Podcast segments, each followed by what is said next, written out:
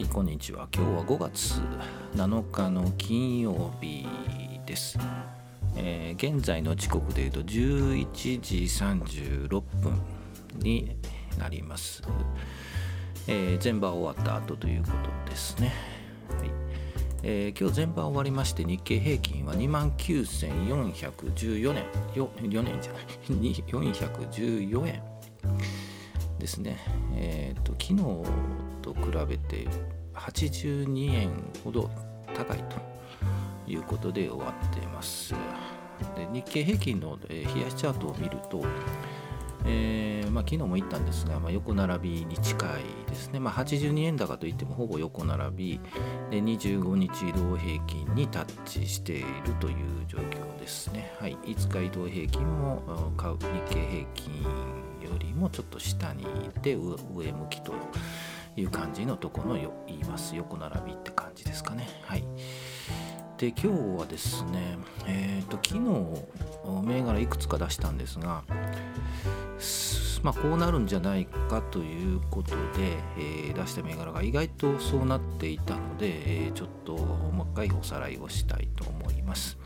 紹介する銘柄は4064のカーバイド4064カーバイドと6702の富士通と,、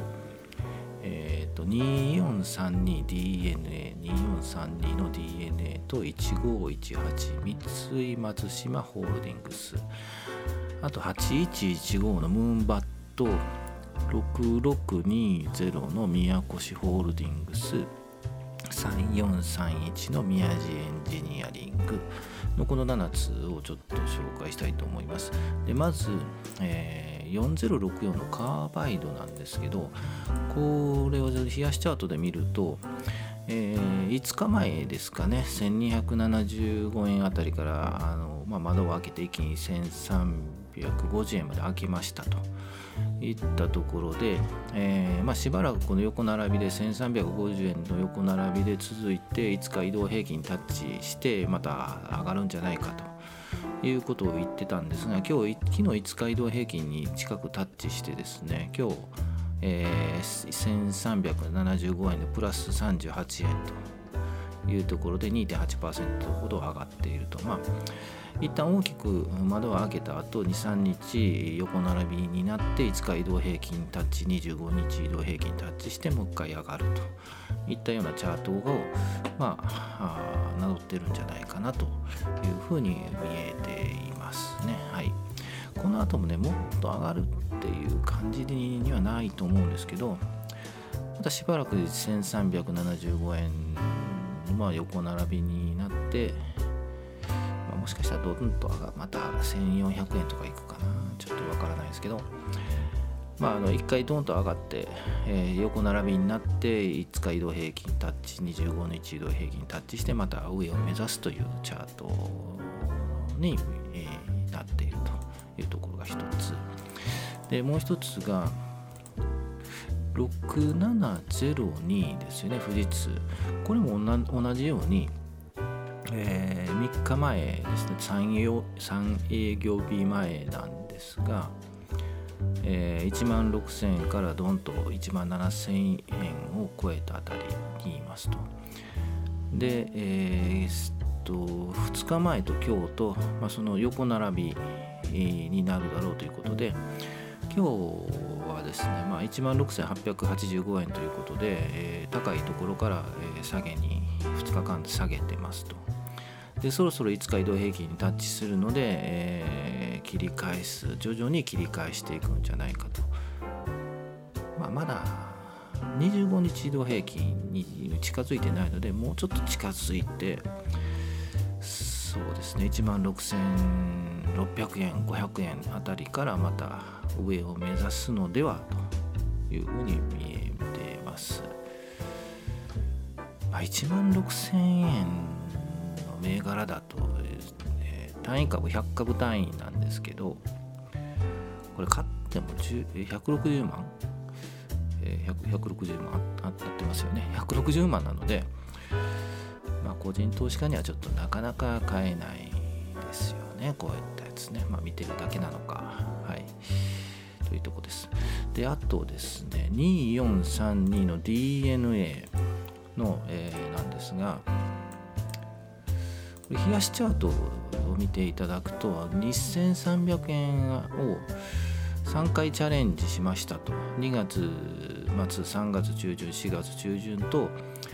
冷やしチャートで見ると、えー、DNA ですね。2432の DNA が3回ほどチャレンジして4回3回半4回目の2万2300円をチャレンジして抜くんじゃないかといったところを言いました。で今日もですねまあちょっと今日はマイナス6円ほど2309円、えー、でマイナス6円ということなんですけど6円安なんですけど、まあ、ちょっと横並びで頑張ってる感じですよね。なので、えー、もうちょっと上に向いていくんじゃないかなということで、えー、予測してます。はい。これは回ってるんじゃないかと。であとですね1518の三井松島ホールディングス。これチャート的に5日移動平均、えー、冷やしチャートでいうと5日移動平均が上向いて25日移動平均を超えればという形なんですけどちょっと今日は超えてきています。972円の19円高ということで、えー、超えてきているので、えー、うまくいけばもうこのまま1000円とかにも行っても目指してもいけるんじゃないかと。いう感じに見えてます。はいでもまあ1050円あたりがね1100円とかねそのあたりが